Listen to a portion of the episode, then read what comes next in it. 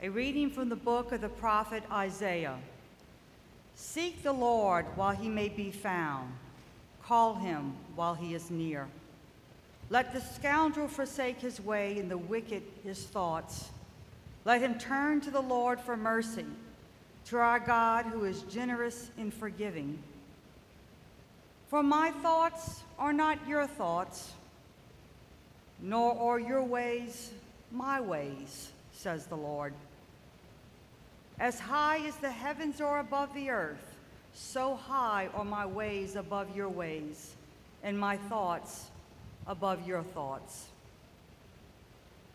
The word of the Lord.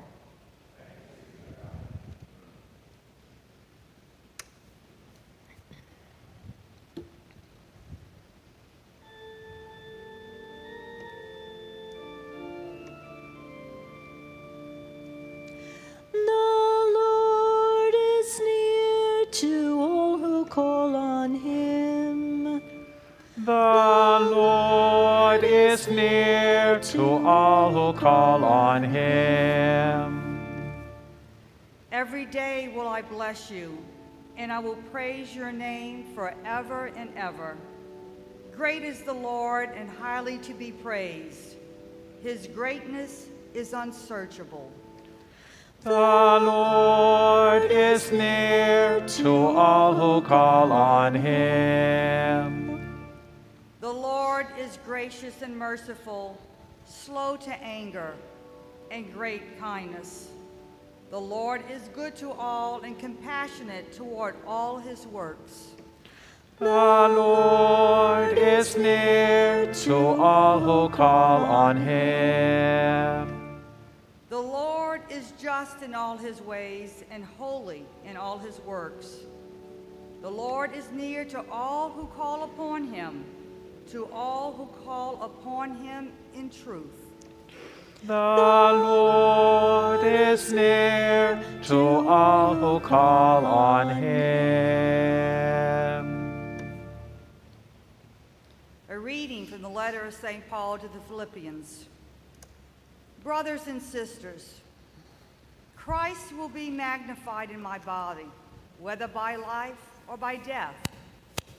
For to live life is Christ, and death is gain. If I go on living in the flesh, that means fruitful labor for me. And I do not know which I shall choose. I am caught between the two.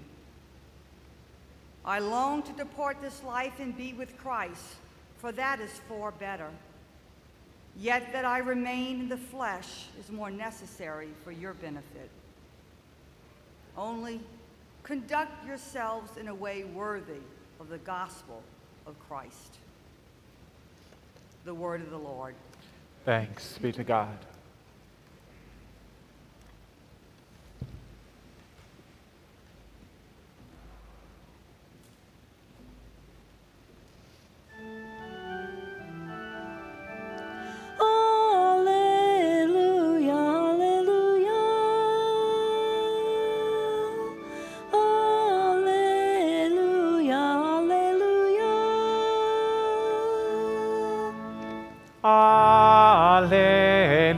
Alleluia, alleluia.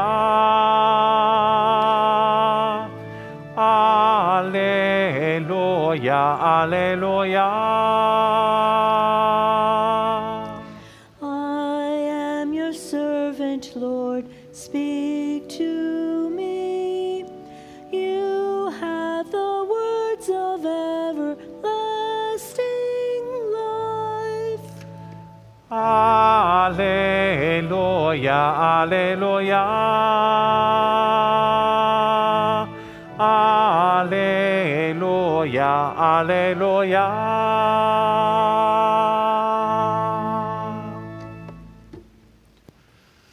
The Lord be with you. A reading from the Holy Gospel according to Matthew. Jesus told his disciples this parable. The kingdom of heaven is like a landowner who went out at dawn to hire laborers for his vineyard. After agreeing with them for the usual daily wage, he sent them into his vineyard.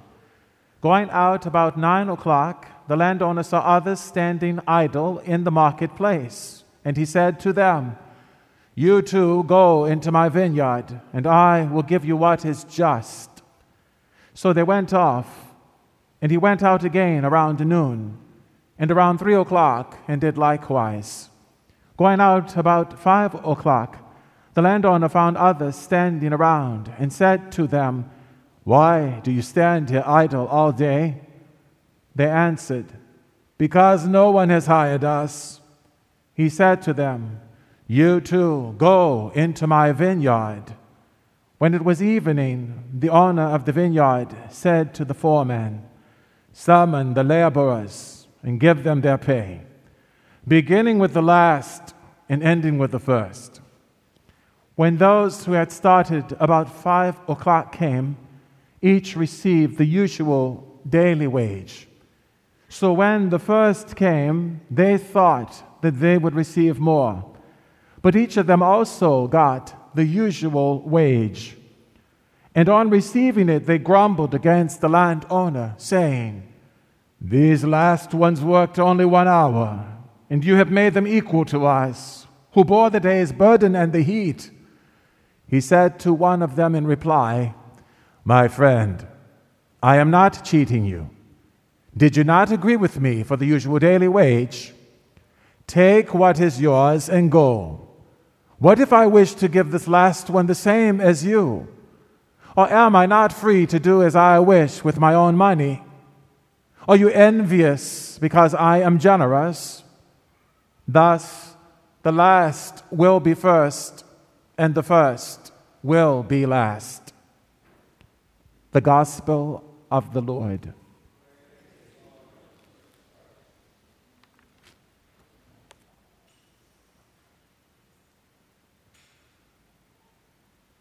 Are you envious because I am generous? Thus, the last will be first, and the first will be last. Is the conclusion of today's Gospel pericope, the section from the 20th chapter of St. Matthew, verses 1 through 16. And this parable that Jesus uses is a response to things that have occurred in the previous chapter as it's presented. One thing that has happened is that a rich young man has come to the Lord inquiring as to what is the key to procuring eternal life. And Jesus asked him about the commandments, to which he responded, I have kept those since my youth. What, what else must I do? And Jesus said, Then there's one more thing. If you choose and truly desire to be perfect, Go and sell your possessions, take the proceeds, give those to the poor, then come and follow me. The rich man, his face fell sad, and he departed. Jesus then had to receive the word of Peter Lord, we have given up everything to follow you. What can we expect? And Jesus said solemnly, I assure you, there is no one who has left families, mothers, fathers, wives, or children and properties for my sake and that of the gospel, who will not have these things returned to them a hundredfold now and in the life to come, all of these things a hundredfold, but persecutions added. So there is in the minds of the disciples, as is in our minds, I'm sure, especially when life can, comes at all of us as it does, and it can get very, very difficult, and we wonder about things because one of the issues that has perennially um, troubled the minds of believers throughout the ages is that it seems as if God is unjust towards those who serve Him. It seems as if those who serve God end up on the short end of the stick. But that's depending upon which perspective we are looking at this. Remember, this parable, and whenever Jesus gives us a parable, they are always meant to, to shock us. There's always something in the parable that you're like, that's not right. And what we come to discover in this parable, what's, what's, the, what's the zinger? The landowner is crazy. The landowner is crazy. In the terms of secular business, you don't give somebody who comes in at the last hour, five from one hour, a full day's wage. You don't do that.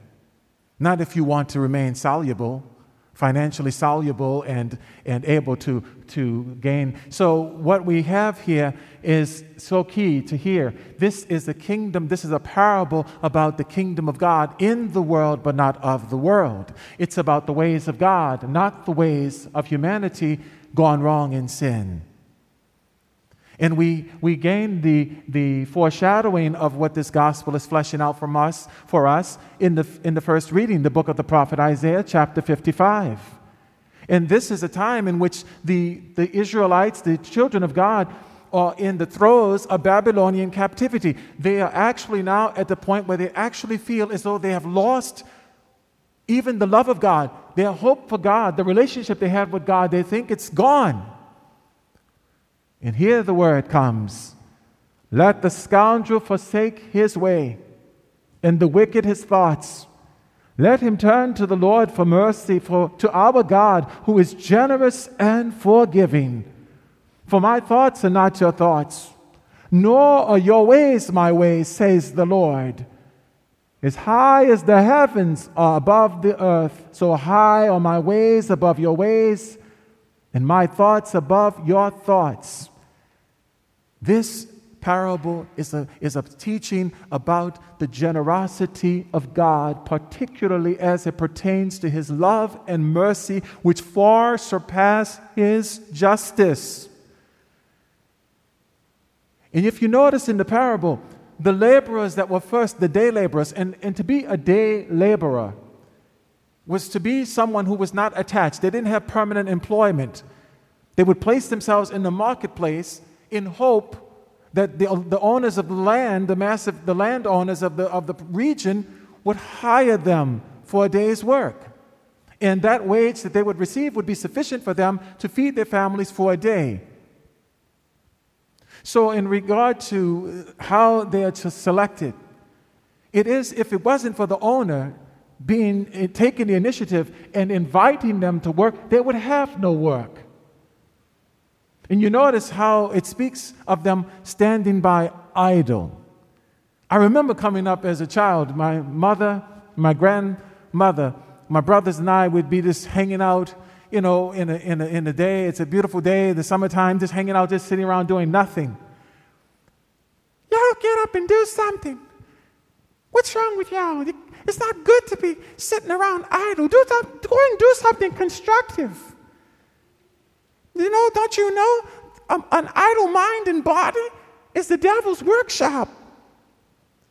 Well, I remember that saying. And this is really an insight. That saying that many of us may have heard as we were coming up is very pertinent to what this, why it says idle. These laborers represent all of the Gentile world.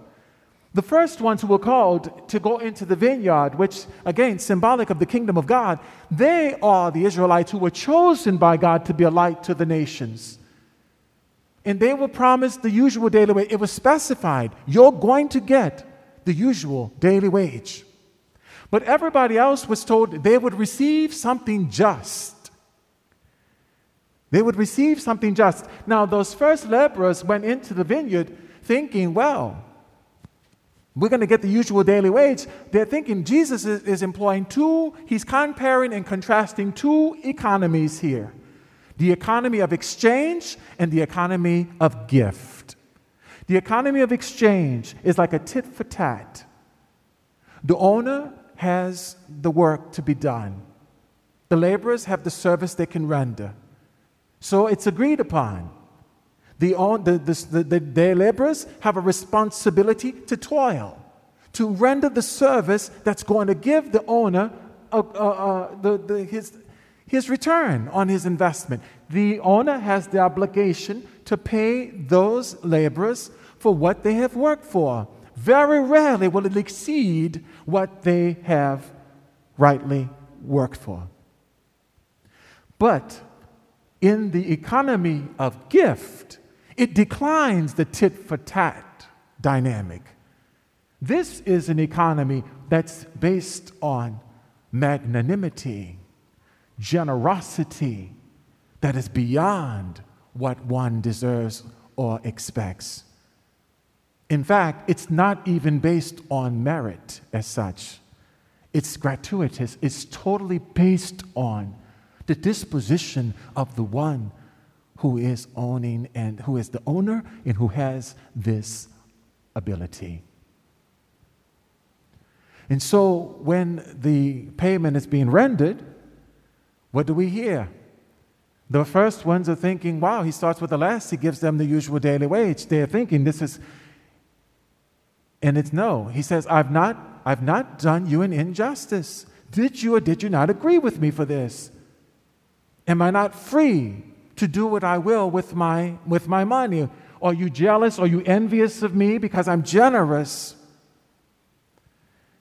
Again, if we're looking at this from a perspective of the world, from the way we are, mostly all of us are accustomed to going at it, then yes, it's a problem, and it's meant to be that.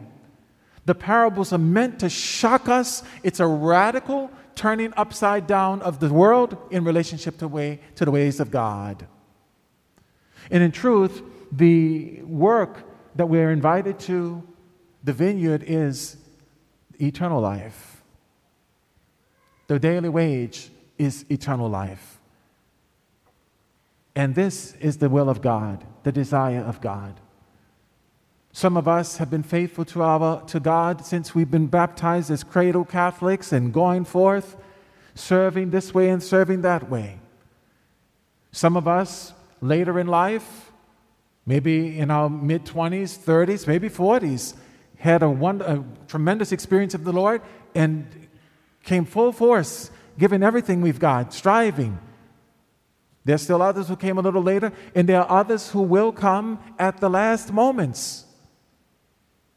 And the graciousness of God is such that even those who have the quote unquote deathbed conversion, they will enter the same heaven as Mother Teresa, John Paul II, St. Faustina, St. Francis of Assisi, all the great saints that we celebrate, they will enter that same heaven, which is what? The vision of God, communion with God, the life of God, all of us participating in this.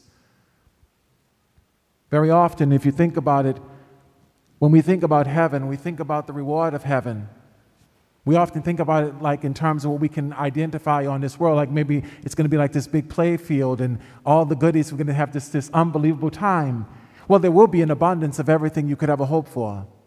But more than that, it's about being perfectly united with God, being about the business of God. Can you imagine being in heaven and Mother Teresa being there and you encounter Mother Teresa and you ask, Mother, can, can you please, uh, I, I, I, I never really learned how to cook. Would you, would you mind feeding me? Could you imagine us saying to you in heaven, My child, I'm sorry. I, do you realize how much I labored and I lived with the poorest of the poor? I don't think so. That's not going to happen. That's not going to happen. In heaven, we are absolutely divested of self, totally in communion with love, which is absolutely other centered, putting the good of others. Listen to St. Paul today. He says, I long, I long to be in heaven, out of the body. As long as I'm in the body, I'm away from heaven but yet I long. That's my preference. That's what I desire. However, I forego that because I know it's more beneficial to you that I remain as I am. That, that is an expression of someone who has allowed Christ Jesus to take full possession of them. As St. Paul himself says, it's no longer I who am living, but Christ living in me. Don't get me wrong, he says, I'm still living my human life, but it's a life of faith in the one who has loved me and given himself over for me.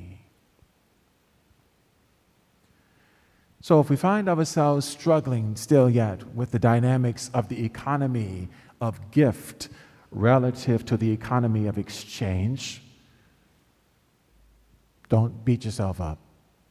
It's simply a reminder It's the Holy Spirit's way of reminding us we still have work to do in terms of converting, conversion, transformation of the heart to the way God sees and to the way God is. When we arrive in that blessed life in its fullness, we will all be absolutely satisfied. We will all have everything we need to enjoy the blessedness of that eternal life. And as regards being made equal to someone who may be unequal or vice versa, what is the usual daily wage that Jesus affords to all whom he calls to labor in this kingdom, in the world, but not of the world? It is the most blessed sacrament. Everyone receives from one bread and one cup, equal. No one is cheated even if you receive the smallest piece of a host or one drop of the precious blood, you have received the fullness of life, which is God. So, our challenge is to truly let this word steep in our hearts, to understand this is about the generosity of God.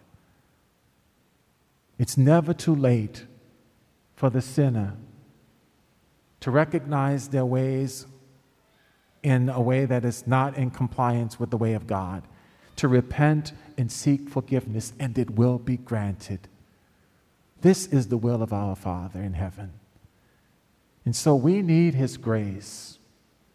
We need this grace to accept it first and foremost for ourselves, and what we accept based on the generosity of God for ourselves, we must be willing to communicate this to everyone we encounter without exception. This is the way. This is the truth. This is the life. One of the greatest mystics of the church, St. Catherine of Siena, said, Jesus discloses himself in response to Thomas as the way, the truth, and the life.